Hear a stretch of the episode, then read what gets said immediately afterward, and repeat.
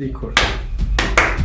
Evet, Evet İbo hazır mıyız? enerjim muazzam yüksek Ömer. Evet enerji çok yüksek. Şunu söyleyeyim, birazdan realizmi anlatacağız ve 5 dakikada realizmi mükemmel bir şekilde anlayacağımızı iddia ediyorum ben.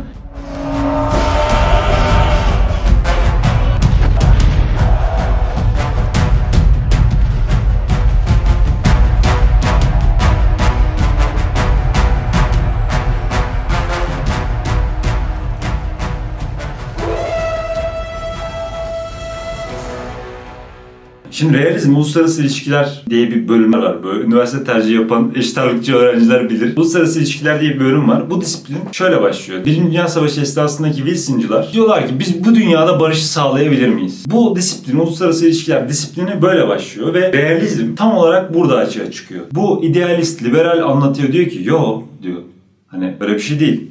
Devletler savaşın içerisinde sürekli savaş olacak. Birazdan sebeplerini anlatacağız. Böyle bir iddiada bulunuyor. İlk örneği kim bunun? Realizm, uluslararası ilişkiler disiplininde Birinci Dünya Savaşı'ndan sonra çıkmış gibi gözükebilir ama bunun felsefi temeli milattan önceye de dayanıyor. Tusidides var mesela milattan önce antik Yunan'da yaşıyor. Arkadaş bakıyoruz realizm felsefesinin temelinde yatan şeyleri söylüyor. Hobbes'a geliyoruz. İşte İngiltere'deki iç savaş sırasında yazdığı şeyler yine bu felsefi temeli destekliyor. Machiavelli'ye geliyoruz. Yine bu temeli destekliyor. Yani aslında felsefi temeli çok daha öncesine gidiyor. Nasıl Bence oluyor bu? çok şöyle söylüyorlar. Mesela Bir sözü var. Diyor ki güçlü olan yapacağını yapar diyor. Zayıflar da acı çekmek zorunda olduğu şeyi çeker gibi bir sözü var. Buraya daha güzel alta koyarız bir güzel bir yere. Şöyle yapsam açılsa falan olur mu?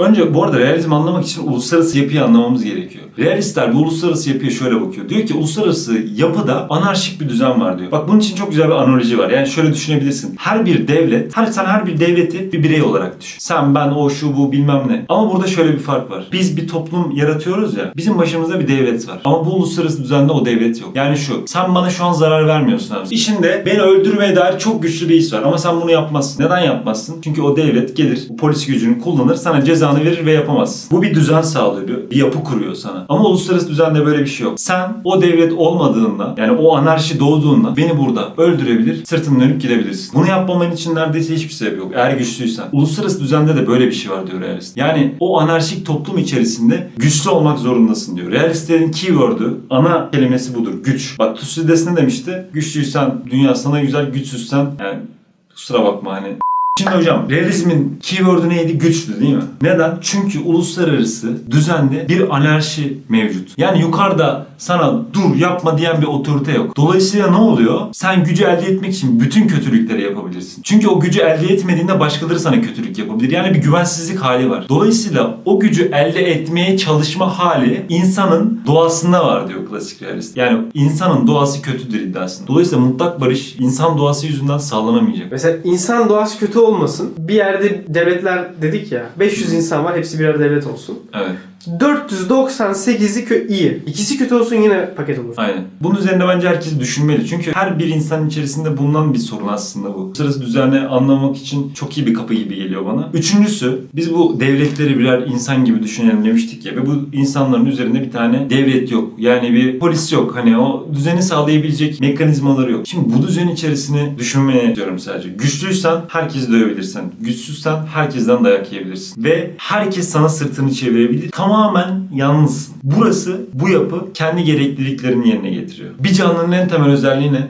Hayatta kalmak. Devletler de tıpkı en başta yaptığımız ana- analoji gibi hayatta kalmaya çalışıyor. Peki hayatta kalmak için ne gerekir? Güvenlik. Peki güvenlik için ne gerekir? Güç. Yani realizm en basit anlamda bunu söylüyor aslında. Aslında günümüz dünyasıyla ve insanla çok bitişik. Bir yapısal realist olan John Marsheimer'ın şöyle bir sözü var. Bir teorinin diyor, bir görüşün ne kadar önemli olduğunu büyük olayları nasıl anlattığıyla açıklarız diyor. Ve bu klasik realistler aslında işte o günümüz dünyasına uyarlandığında self-help'i, devletlerin güç arayışını, insanın doğasının kötü olduğunu, devletlerin kötücül yapısını çok güzel açıklıyor. E sen realizmi e, bir bilim adamı değil bir taraftar gözüyle anlattın. Çok sevdiğini, çok doğru olduğunu. Ben çok sevmiyorum orada ben realist görüşe sahip değilim ya.